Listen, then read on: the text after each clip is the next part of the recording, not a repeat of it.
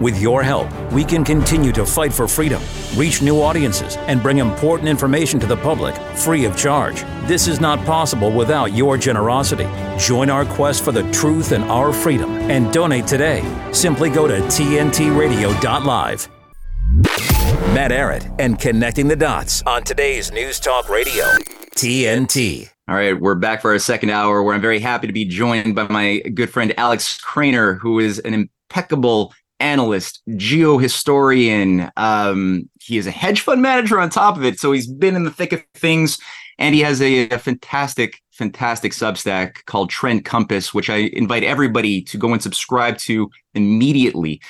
Um, Alex has been somebody who has had his finger on the pulse for a long time with a really, really sharp understanding or appreciation of the contours of history uh, when he goes into his current analysis. So today, I would like to say a few words or just get Alex's thoughts on some of the the frontline developments in the Middle East as well as on the Ukraine front, two zones that uh, are both dancing with nuclear war unless saner heads do prevail, which God God willing, humanity prevails through this this insanity.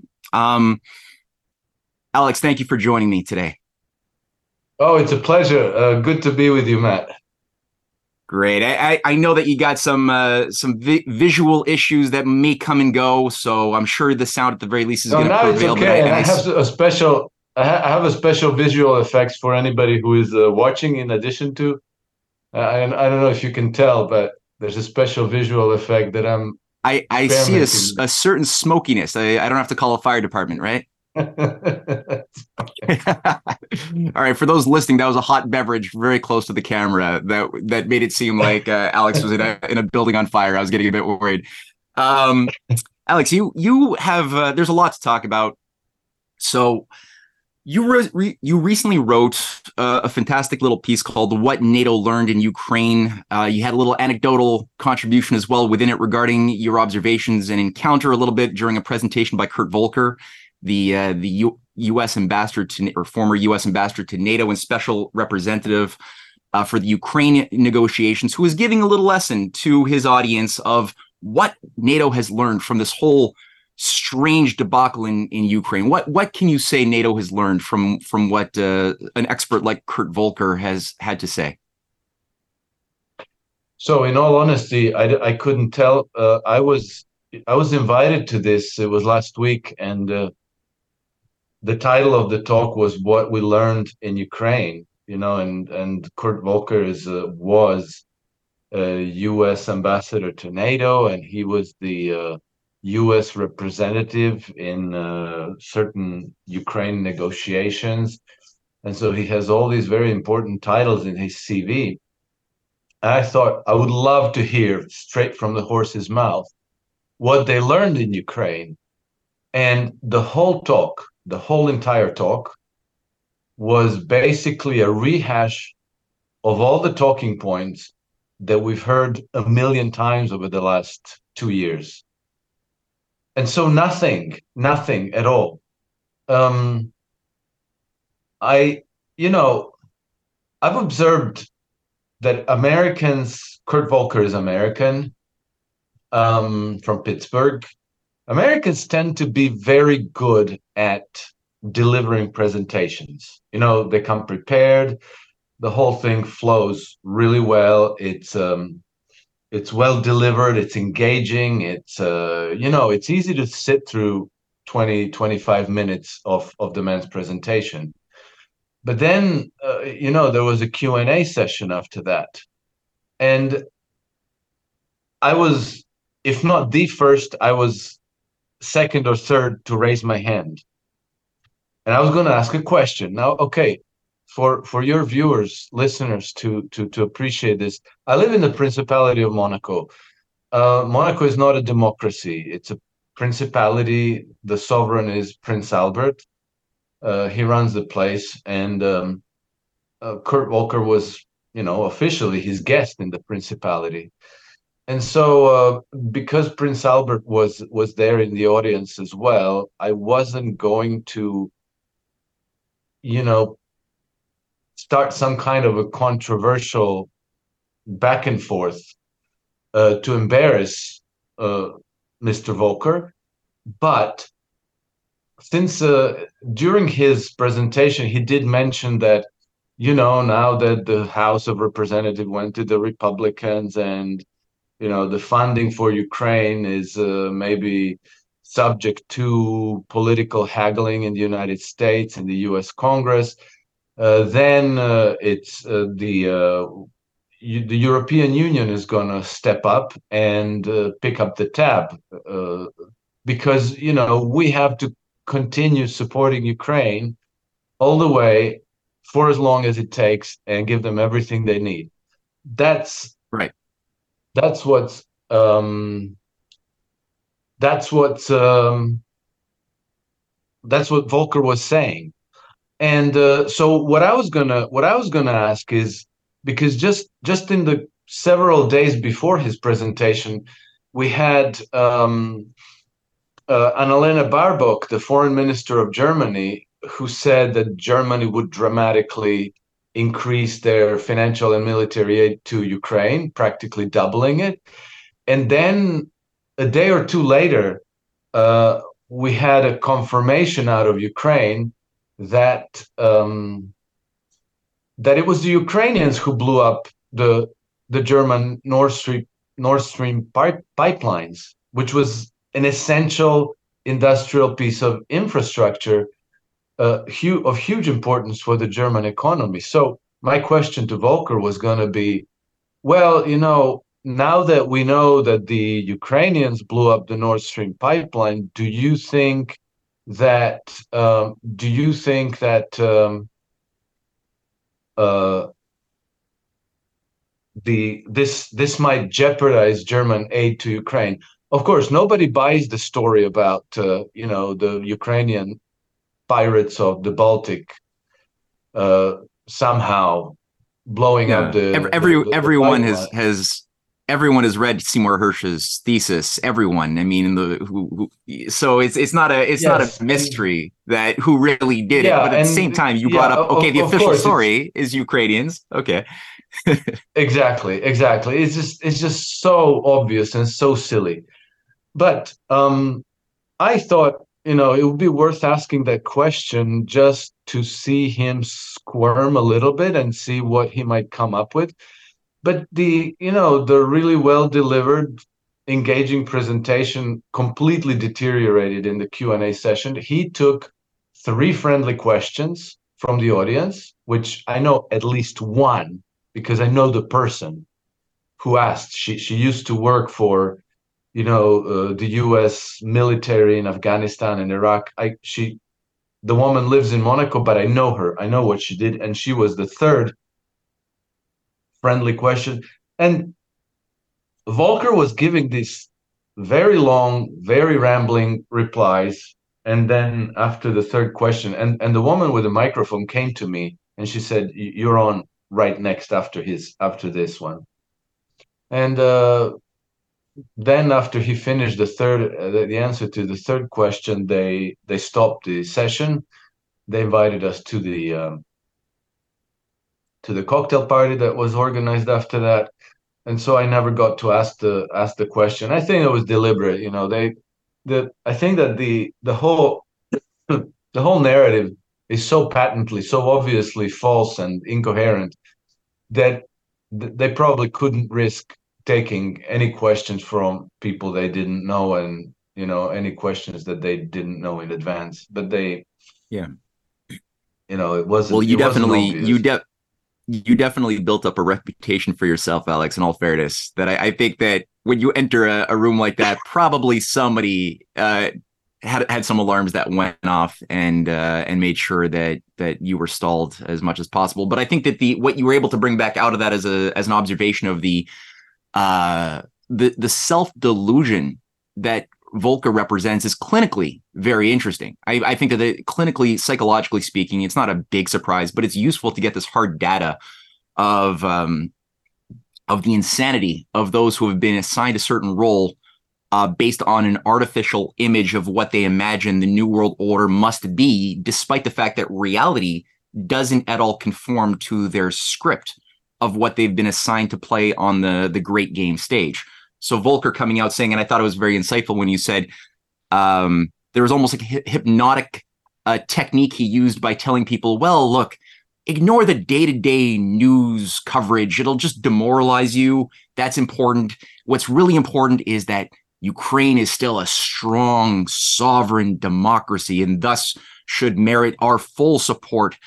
And I, I feel like it's somewhat similar as a technique that I've heard again and again from these technocrats as an art of sophistry that's been used in things like, you know, man made climate change, you know, where you've heard people say, oh, only foolish, unsophisticated idiots believe there's what their senses are telling them. And you think it's getting cold in winter, and you think that ah, uh, you think that it's that it's that it's still really chilly when you're when you're digging your car out of the snow. But in reality, the reality is the experts say that there and then fill in the blank, right? And thus we should conform all of our our our life to this idealized image of what some computer models or game theoreticians have said the future outcome must be, even if it means massively shutting down industrial civilization and killing ourselves. If it if that means supporting the, the democracy, go for it. If it means st- stopping uh, the the climate from changing, okay, that's okay. So it's a very similar hypnotic spell. I I I, I enjoyed that you uh, that you noted that Volker was still using that. Yes, absolutely. But you know, I think um, there's there's there's so much to read into all that you know i it's it's almost surreal how delusional they are but i think that they are you know um, they're probably a a squad a team uh, a group mm. of people who are running this show and who have a lot at stake in in winning they cannot accept losing and they're never going to change their mind you know we're never going to change their mind it doesn't matter what the reality is it doesn't matter, matter what the art, uh, arguments are but i think that what actually happens is that at a given point in time when the when when when the thing breaks then there's a probably going to be some kind of a purge and uh, mm. a different squad is going to walk in who is going to be a bit more realistic who is going to come in knowing that they have to sit across the table with the Russians and that they have to hack out a deal. Because uh, you know after all every war all wars uh, finish uh, at a negotiating at a negotiating table. Uh, you know regardless of how much bloodshed or how little bloodshed uh, happens in between uh, the parties have to come together and you know iron out some kind of an agreement. And so that's going to have to happen. And uh, probably you know people like kurt volker and um, you know victoria nuland and uh, antony blinken they're not going going to be part of that. Uh, it's going to be would you sort of see them probably. as sort of the uh, would you sort of see the this cast of characters kind of like one would see uh, Lloyd George and Neville Chamberlain and uh, Oswald Mosley in uh, Brit in the British High Command pro-Nazi back in the 1930s? Would that be sort of the the same sort of thing where iced out in favor of a more rationalistic uh, grouping within the oligarchy who realized they they overplayed their hand and uh, had to yes. Uh, abort? Yes, exactly. I, I'm not predicting that. I'm just I'm just saying that that's that's how it usually goes and that's probably um, uh, that's probably a, a, realistic explanation for people who are still in charge being completely and totally delusional you know because it could be you, you might you might find yourself very discouraged there that they have learned nothing that they just mm-hmm. went through almost two years of war that they sacrificed more than half a million lives that they ended up with a Ukraine that is completely devastated, which was the most important chess piece in their geopolitical chessboard, and that they have learned nothing. You know, that could be really disheartening. But I think that there are other people who are not as quite as delusional, and and so it's just going to be a you know a, a, a change of uh, a change in, in the management structure. That's what's going to happen, and and you're right. That's how it that's how it's been through history and that's how it's going to be this time around as well. But i'm afraid that probably uh, russia's terms are going to be very difficult for any team to accept because you know russia at this point um, has no reason to a trust their western uh, counterparts at all and they have no reason to compromise about any of their uh, political and geopolitical objectives at all. Mm-hmm. All right, let's pick this thread back up uh, after a short break. This has been TNT Radio connecting the dots. TNT Radio's Rick Munn. I'm looking also at South Africa in terms of uh, Eskom, which is a company that we have talked about a lot here. That's the South African electricity provider. Eskom has posted a massive 24 billion rand loss for 2022-2023 financial year, exacerbated by a huge escalation in load shedding, which is basically blackouts, for want of a better expression, mounting municipal debt and skyrocketing losses due to criminal activity activity. That's both within the company, I would say, and outside of the company. The group presented its first full year financials for the 12 months ending 31st of March on Tuesday. It said the year was characterised by a significant deterioration in performance, including a steep decline in energy availability of 56%, down from 62%. So half the country are having difficulty getting any electricity at all, and most places are undergoing what's called uh, load shedding, which means for up to 10 hours per day, you could be disconnected from the electricity supply in South Africa. Locked and loaded with Rick Munn on today's News Talk, TNT Radio. Affordable housing, we can build that. Sustainable housing, we can build that. At MIT Modular, we understand the importance of housing for all and the importance of design, cost, and functionality. Our goal is to meet the needs of our growing population by converting shipping containers to livable units. If you're like minded and in a position to invest in something meaningful and life changing, we want to hear from you. We are a team of professional architects, engineers, and financial and tax experts dedicated to offering unique solutions that provide a brighter future. Our Opportunity Zone Fund offers investors both real estate and operating business diversification, five year tax deferral on capital gains, annual tax benefits, and ultimately tax free appreciation potential. There are opportunity zones all over America.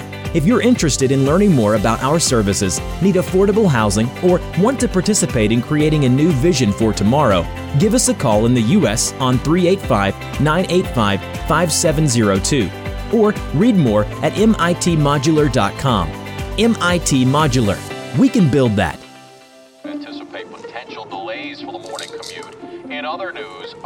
Government report on prescription drug pricing points to corporate mouth. Freedom of the press is about your right to know. What are you talking about, man? Look at his stats.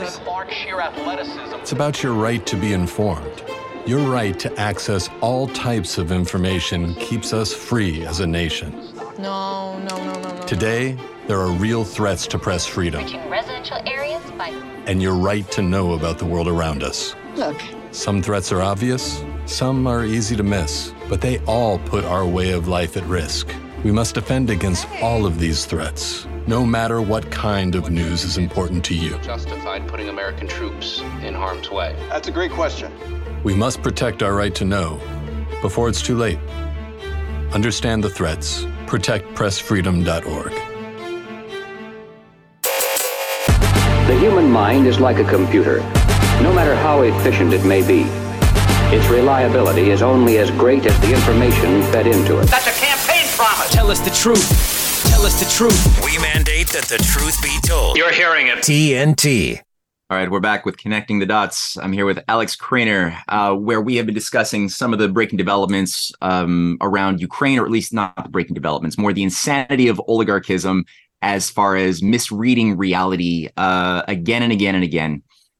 Uh, currently, uh, Zelensky's advisor, David uh, Arakhamia, I can't even pronounce his name. He was the um, a representative of the Servant of the People faction in Ukraine, gave an, an interview admitting that the war could have ended last year um, if they had agreed to simply signing up to uh, a promise of neutrality, as Putin had repeatedly requested again and again and again.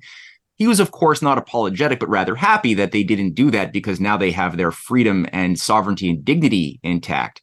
We're also at the 10 year anniversary of the Maidan that was put into motion in November 2013, in large measure, that resulted in this uh, U.S. State State Department led coup and the revival or amplification of a neo-Nazi ideology that had been sort of incubating and incubating since World War II that's been brought back into play.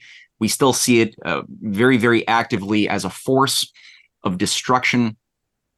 So we have a, a lot of um, of embarrassing things coming through. It's harder and harder to ignore the disasters of Zelensky, of the entire decision to uh, to try to pick a fight um, with Russia. I, I, sort of get a sense of a little bit of the uh, the promises that were made to Saakashvili in 2008, where he was given promises that the neocons would support him if he picked a fight with Russia over South Ossetia. That didn't really go the way he had he had hoped. I think that there's a sort of um, sense that the the plan is not working out. Even the Wall Street Journal is now saying we have our expectations of Ukrainian victory and, and Russian defeat have to uh, be re, re uh, conceptualized. So even mainstream media outlets are putting out this messaging. I think trying to prepare the groundwork for a possible shifting of gears. The money promised to Zelensky by Biden doesn't seem to be forthcoming.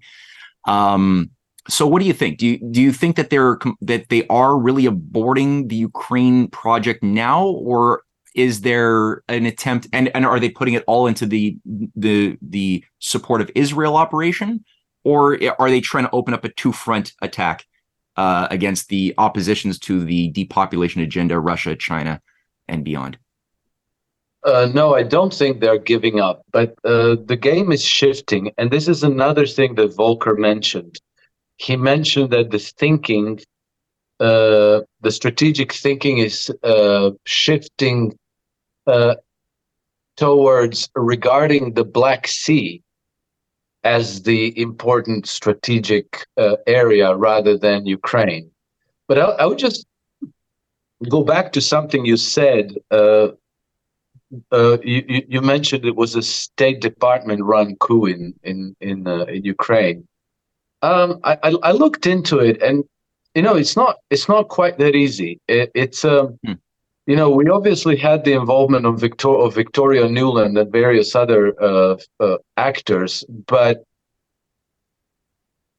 reading the whole thing, uh, it it seems that the Obama State Department was not really interested in uh, Ukraine all that much and so the, the, the whole thing started in uh, for for reasons that I'm not sure why then exactly, but on on 26 September uh, 2013, it was uh, Carl Gershman of the National Endowment for Democracy who uh, published a an op-ed in I, I think the Washington Post and in that op-ed, he was saying, well, okay, now we have to definitely push Ukraine into European integrations. They have to become a member of the EU and a member of NATO, and the, the Obama administration has to, you know, go in that direction. And then, as you know, then very close after that, we had uh, I think the Justice, the U.S. Justice Department, who uh, launched an extradition request against uh, one of the Ukrainian oligarchs in Vienna, uh, who was uh, his name escapes me right now. Uh, maybe it was Leonid Kravchuk. No, it was some. Well, anyway, they launched an extradition request against this person who was a key political supporter to um, to President Yanukovych, and then they kind of blackmailed. Then, like two days after that, Nuland went to Kiev and had a meeting with Yanukovych, and then uh, she came out of that meeting and she said, like, well, you know, I can announce that Ukraine has chosen Europe. Um, but then throughout uh, the succeeding events because this was dragging on for months you know. Now is now is 10 years since the the euromaidan demonstrations started but the coup was in in february 22 february 2014 so it, it took it took a few months. Um, but throughout the whole time it seems that they had to kind of cajole the, the obama administration to help out and to participate and that Obama wasn't very, very interested because they clearly saw the risk of uh, World War III breaking out, and Obama was actually saying to some some people there, "Don't get me into a war." And then, you know, Obama determined that you, uh, Russia had um, uh, how do how how did he word it exactly? The overwhelming military escalation uh, dominance, so that there was no point going to war with Russia. And then and then you had, uh, um, apart from Nuland and and and uh, Gershman, you had also uh, former NATO uh, head of the head of the NATO in Europe, Dr. General Philip Breedlove, who got busted for this flurry of lobbying and emails that he was sending around trying to get Colin Powell and and and and Wesley Clark to put pressure on Obama to uh, come to Ukraine's aid militarily. Hmm. And uh, well, it didn't work. It didn't work because again, Obama thought that it wasn't a it wasn't a winnable situation and that it had a risk of uh, escalating into World War III. So uh, I think this is very, very interesting because I think ultimately we're going to need to know who cooked this whole soup up. You know, mm-hmm. and it doesn't seem that it came from President Obama.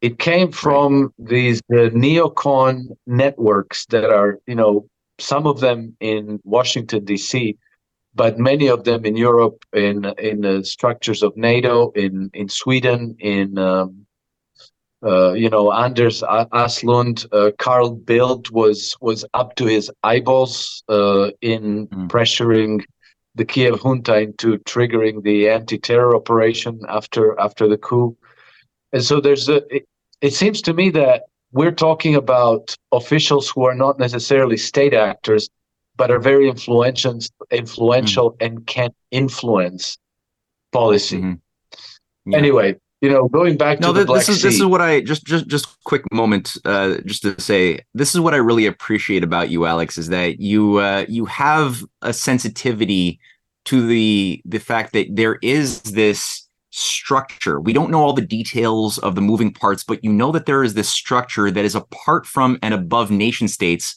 which will use and will infiltrate institutions within nation states, but it's not the same thing. And I just made a mistake by just overly simplistically uh, labeling that operation State Department. See, even I, I do it too.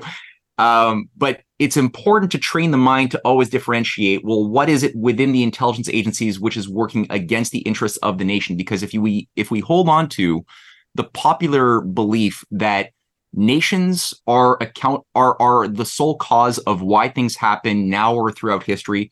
Why is there a war in the Middle East? Israel is causing this. Palestine is causing. This. Why was there uh, World War II? Germany wanted this, and it's like no, that that is for stupid people. That has been baked into our our dumbed down education system and textbooks. But the reality is there are oligarchical systems that will infiltrate and contaminate everything to induce nations to work against their own self interest based on certain ideological, cultish, synthetic beliefs that are put there, but that destroy the people and the actual well being of that nation. Did America benefit by globalization? Well, the, the so called elites got a lot of money for it. But did the people or the nation as a whole benefit? No, it's weaker today on the verge of collapse. So maybe that was actually a desired outcome. And, and what you're doing by just mapping out and helping people to appreciate this is I this is this is again just why I really appreciate your your two cents and your analysis. So yeah, go on. I'm sorry.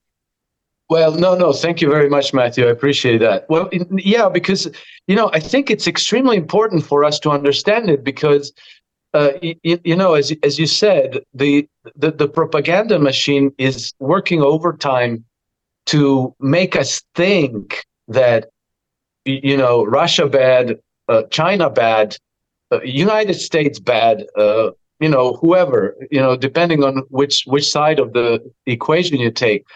But you know, no nation is a monolith, and even the United States is not a monolith. And we had many examples of this happening. I I think maybe you'll recall in 2019, towards the end of of of, of Trump's term, there was this incident where uh, I think in June 2019, the Iranians downed a drone over the Straits of Hormuz and uh, and then there was there was there was this hysteric uh, pressure being built up for uh, Trump to go in and to launch a, a, missile and bombing attack against Iran, which would have which would have triggered uh, probably a war, an escalation that couldn't be controlled anymore, and uh, well, you know, had Trump pulled the trigger, it would have been, you know, it would have seemed like the United States responding.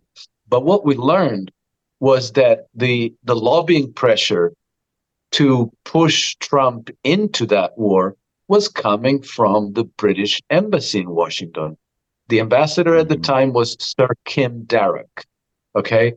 And uh, we learned about this because the anonymous afterwards I think October, November that year, Anonymous leaked the cables that were going back and forth between the Washington, the British embassy in Washington and London, a foreign office, and uh, they were the British diplomats were talking about how Trump was reluctant, but that they could kind of pressuring pressure him into pulling the trigger by quote unquote flooding the zone around him of like mm. influencing all of his advisors uh, the media did their work because the media uh, you know uh, kind of built up um, again this uh, iran demonizing um, hysteria again and what they did to us and our drone and so on and so forth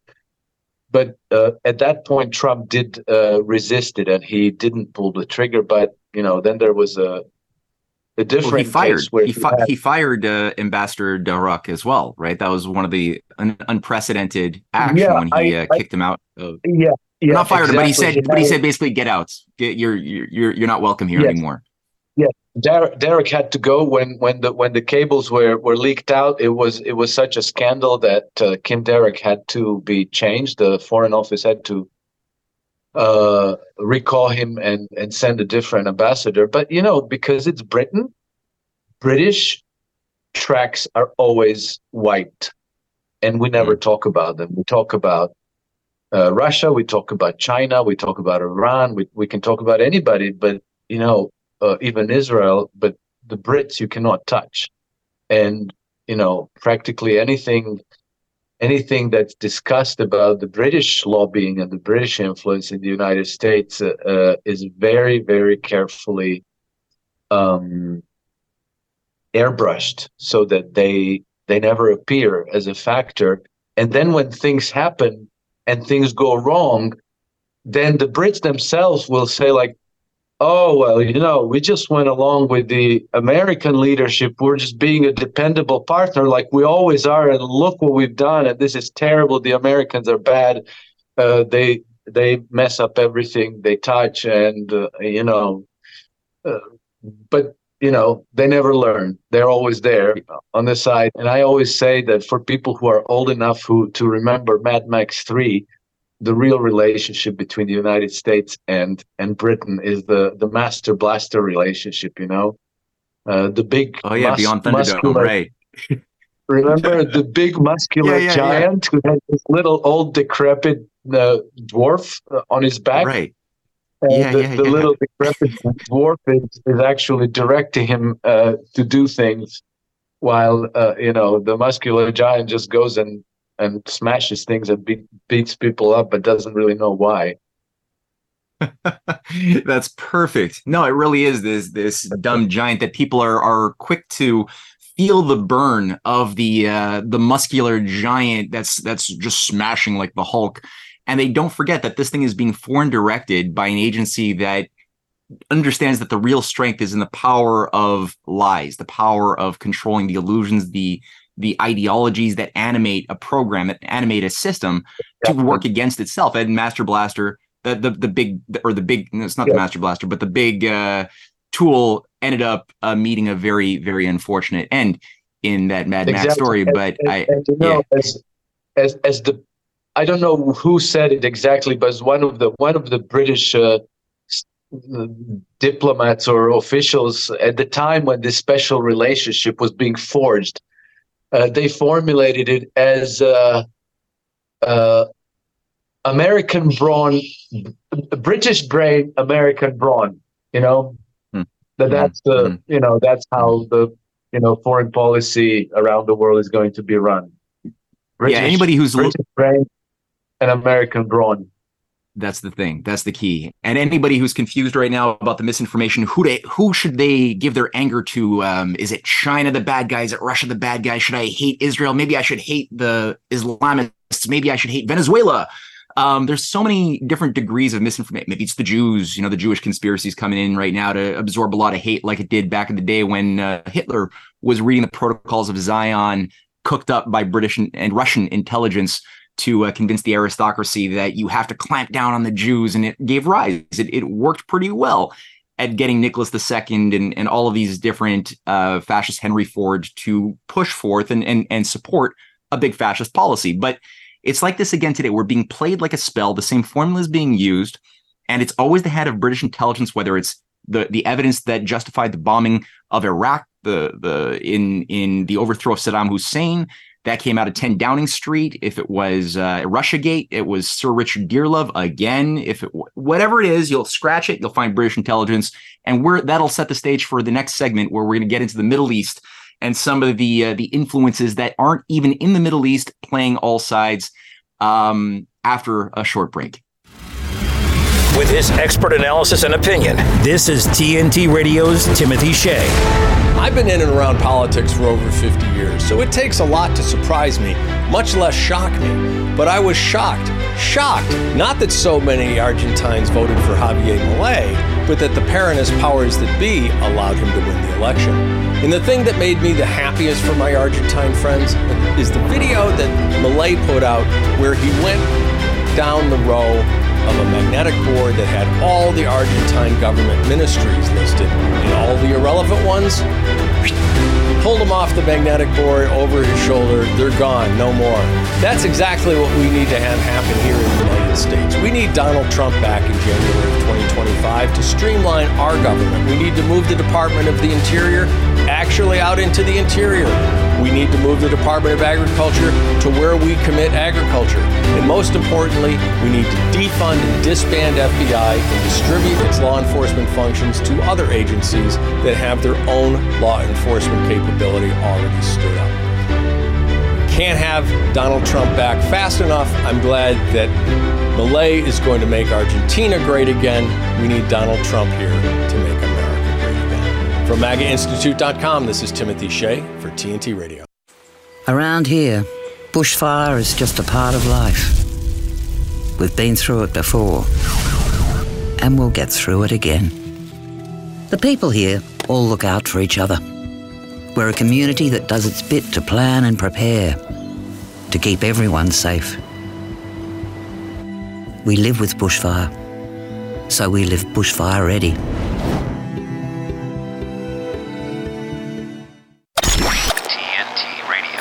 This is Connecting the Dots with Matt Ehret on today's News Talk Radio, TNT.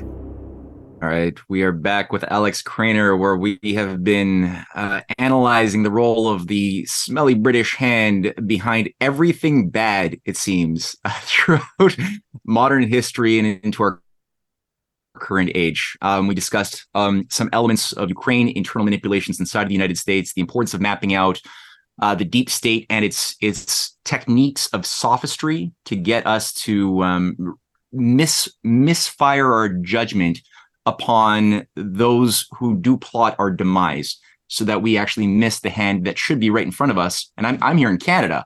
Most people in Canada think that we're like a constitutional democracy. I got to say, like the sensitivity to British, we we see the Queen everywhere um, on our money, the, soon the King uh, there's always this confirmation that there's this monarchical structure, but there's um, a total delusion of what's in, right in front of our face, regarded, regardless of the fact that there's a privy council office, there's uh, lieutenant governors unelected, the uh, governor general signing off and giving royal assent to anything which becomes law. There's deputy governors unele- or deputy deputy ministers unelected. It's a whole baked in deep state structure, and most people have been hypnotized to think, yeah, we're we're a freedom loving democracy, you know, like like Ukraine. Um, it's weird, but it's important to have people like you who can break the spell and showcase that no, the there we are being manipulated. We can merit democracy and sovereignty, but that role requires certain sh- changes in our attitude and our thinking. Um, now we talked about a lot of things. I want to start. I want to end on a discussion quickly about your thoughts on some of the developments in the Middle East. And one thing that I, I noted uh, not that long ago is that uh, the Electronic Intifada, great website, had uh, publicized certain um, documents showcasing. Uh, Kit Klarenberg from Grayzone oversaw this. Uh, that the Adam Smith International was training the Palestinian Authority um, and the Syria police, uh, the the the the uh, the Free Syrian Army as well. But the Palestinian Authority were being trained by a, dire- uh, uh a director named Daniel Pimlott, David Robson, I- interfacing with uh, the U.S. military, um, who was coordinating with Israel to train the Palestinian Authority. On the one hand, on the other hand, you have things like you know uh, the U.S. and Israel both working together. But when I say Israel, I, am specifically speaking of a faction within Israel to create Hamas, right? That is tied to the Muslim Brotherhood. So, and itself is tied to British intelligence free, and Freemasonic intrigue uh, many, many decades ago. So, I know that you've written a lot about this. You recently wrote something on um, the West sails into a hurricane of consequences in the Middle East. Was October 7th what we've been told, or was it an inside job that was pre-planned by actors uh, outside of that theater of action? Yes, Matthew. My sense is that that's what happened. That it was it was a, a pre-planned job by actors who are who are outside. Um, I think that Netanyahu and his cabinet were were ripe low fruit for the picking so, you know, uh, triggering them was going to be really easy, right? They're already there. They, they, they want to do this. Netanyahu is in a fight for his political and maybe physical life. And so this comes as a manna from heaven to him. Uh, on the other hand, we have Hamas, which again, I would caution against thinking Hamas bad as it, as it as if it were a monolith of bad. Uh, you know, we have Hamas leadership who are some of them living in the UK, Britain, some of them living Qatar. in the Doha, Qatar, some of them in the West Bank, all in very, very posh, privileged positions. Um, I think, and there was an estimate that the, the combined leadership of, of Hamas are billionaires worth 11 billion dollars. Okay, they travel around on private jets, uh, enjoy their time at five star uh, resorts around the world, and they are in very very close con- contact with these other uh, deep state uh, structures associated with Israel, with with the UK, with uh, with Qatar, and and so forth. So, who is the biggest supporter of um, Hamas in the world. Because you know, like if you go if you go out on the street and you say free Palestine, uh, you might get arrested in Germany or other Western European countries. If you hmm. say from the river to the sea, uh, you could get you could get, have your ex Facebook whatever accounts completely suspended. But um, Qatar can give hundreds of millions of dollars to Hamas, and that's all cool.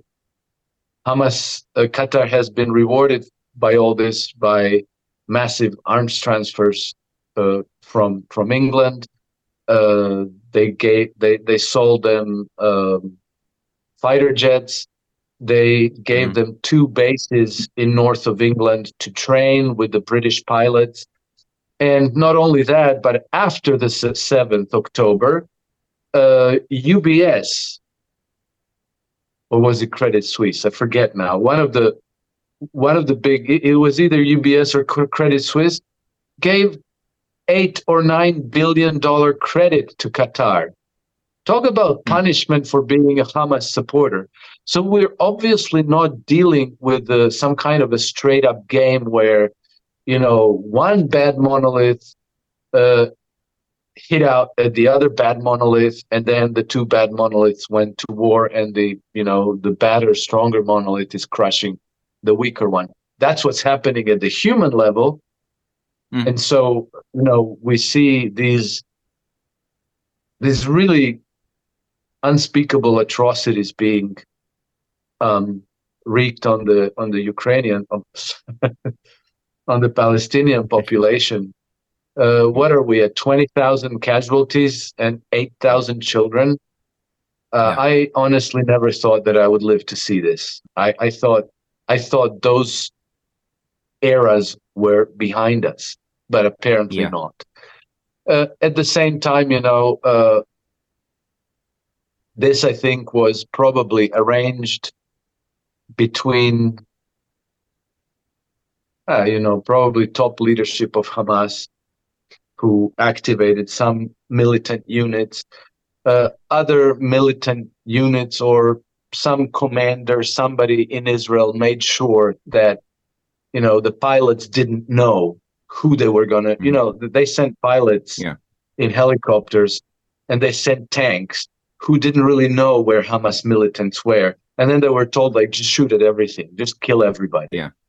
And so, you know, they've given testimonies. Way, There's been some of the, the pilots of these Apache helicopters who actually gave testimony saying that, yeah, we, we didn't identify, we couldn't identify who was a hostage, who was who was Hamas. Yes, exactly. so they, they were, yeah, yeah. So they were sent with like no rules of engagement, with no clarity about who they were going against. They just mm-hmm. like like so motion and commotion, and then they were told let's just like just like wipe them all out. And then I think that one of the most important testimonies was this woman who was among the hostages who were taken but not yet brought to back to Gaza. This was one of the early testimonies. And then she said that she was taken care of by one of these uh, Hamas militants. And then at, a, at one moment, uh, while there was crossfire, this Hamas militant uh, changed his clothes and decided to turn himself in. So he took her as a human shield and went over to the Israeli side. And after he left, then they, uh, they, they fired tank shells into the house uh, where they were. So, mm. you know, if you if you think this one through, that particular Hamas militant was probably a double agent who was probably part of this command and control hierarchy that orchestrated this attack and who knew that at a certain moment in time uh, his best you know his his role was over and he was going to walk over to the other side uh, quote unquote mm-hmm. turn himself in but basically you know he's already part of this whole thing and then the changing of clothing is a significant thing because obviously, if he was going to go out of there with a human shield, they had to recognize him. So you know, he had a he had a a set of clothes that would um, be able for Israeli a, troops yeah. to identify him as a, as a friend and not foe. I think that was a very important testimony. So, you know, it's it's it's difficult while emotions run high to call mm-hmm. something mm. a false flag. But I mean, we've seen false flags. Like history is chock full of false flags, and you know, after thirty years, forty years, fifty years have gone by, then everybody goes like, "Oh yeah, you know, Gulf of Tonkin." Everybody knows, but at the time, nobody could have dared to mention it. I think that we need to be a bit wiser and we need to call things by their name, even if they're wrong, even if we're wrong. Because if I'm wrong, then you know history will tell a different story, and I'll be proven wrong. But I think the fact that this was a false flag attack most probably changes everything. It's not just like a one small fact that, oh yeah, whatever, maybe it was, maybe it wasn't. No, it actually changes everything because then we need to investigate who is responsible for this. in a completely, you know, like the the, the investigation uh, track is a completely yeah. different one than if if it were like an endogenous attack by evil barbaric Muslims against you know their Jewish victims.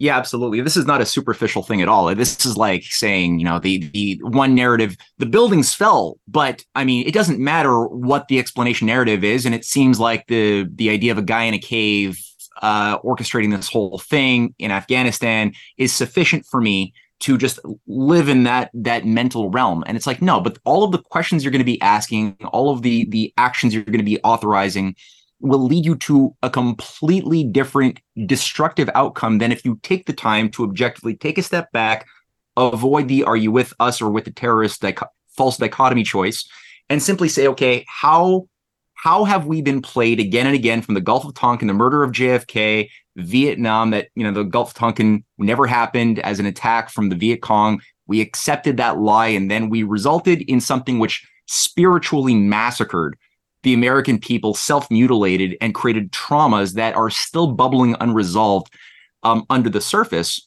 and that are being played with by uh, grand strategists and mass psychiatrists who like playing people from the standpoint of their bubbling, unresolved uh, subconscious forces that have been induced to suffer traumas. Right? That's that's how we're played. Same thing for the uh, the Cold War issue too, right? Like, why are people so ready right now to just jump fall right back into the Cold War profile of blaming Beijing and the Kremlin for all of our problems. Well, it's because we never resolved it. The the Soviet Union melted down. We thought that we were the the top dog in the world in 1992, but we never resolved all of the J. Edgar Hoover McCarthyite John Birch Society propaganda that was embedded in the baby boomer generation for decades. That was always there. And when the spellmasters were were decided to bring it back, they could press those right buttons, and uh, and induce it. So now people aren't seeing the British intelligence hand everywhere that they should see. Could be smacking them. They don't see it because they're so fixated on the Cold War bad guys that are brought back again. We only have about four minutes. Um, I need to have you back on because you've said something that I think also is important about uh, this techniques of Gladio. You brought up the uh, how many people inside of Hamas um, obviously are not bad. They're they're they're authentic good people who have been pulled into something which is being influenced by billionaires in Qatar and far far off realms tied to intelligence, which don't care about them at all and would like to use them, just like Israelis have been used who are not bad people but are being used by processes they don't understand. And I was thinking about Operation Gladio and how many people in the Red Brigades didn't know fully how unreconstructed Nazis were working with Allen Dulles creating these terrorist organizations in the 1960s, carrying out um, a strategy of tension, the, the killing of, of people like Herrhausen or, or other political leaders. Um, do you want to say a, a, quick word on that as a teaser for maybe our, our future discussion on some of this stuff? Well, yeah, sure. I think uh, I think that's a very important topic of discussion because this is this is something that's done uh, also by these uh, imperialistic um, um, structures of power uh, as a matter of course to pit one group against the other. And you know we've seen um, i think there are so many parallels between what is happening in israel today to what it, what has been happening in ukraine previously and then I lived through one of those experiences when uh, you know the countries of former Yugoslavia went to war. You know, this is this is uh, uh, you know when you want to when you want to rule over the people, the easiest thing to do is to divide them against one another, and then to pretend that you are there to help both secretly and neither side knows that they that you are actually pitting them against the one one or the other you know and uh, you know, there's the this has been going on so long that you know back in back home my one of my elders told me that you know we used to have a saying if you see two neighbors fighting you can know for sure that one of them had uh, one of them had an englishman over uh, for dinner last night. And but you know uh, so that's you know that's the that's the you know the how do you call it the the stereotype but we have to be careful because this is not about englishmen. This is not about the british people. This is about the nature of governance. This is about the system of governance. That this is you know what, what george soros made plain in his 2021 uh, present speech to the world economic forum in davos. And this is the exact thing that uh, kurt volker said in, in his presentation about what they didn't learn in ukraine uh, last week. Uh, they said, both of them, confirming that it's all about the system of governments, governance. Mm-hmm. And so the Western uh, imperial system of governance uh, depends on dividing people, pitting them one against the other, and uh, making sure everybody is fighting so that they can arrange yeah. the best deal for themselves. Absolutely. No, that's perfectly said. That don't play the game. That's the key. Don't play the game. We're gonna come. We're gonna leave for a little break for our next segment. We're gonna have Lawrence Freeman on the issue of Africa and the world.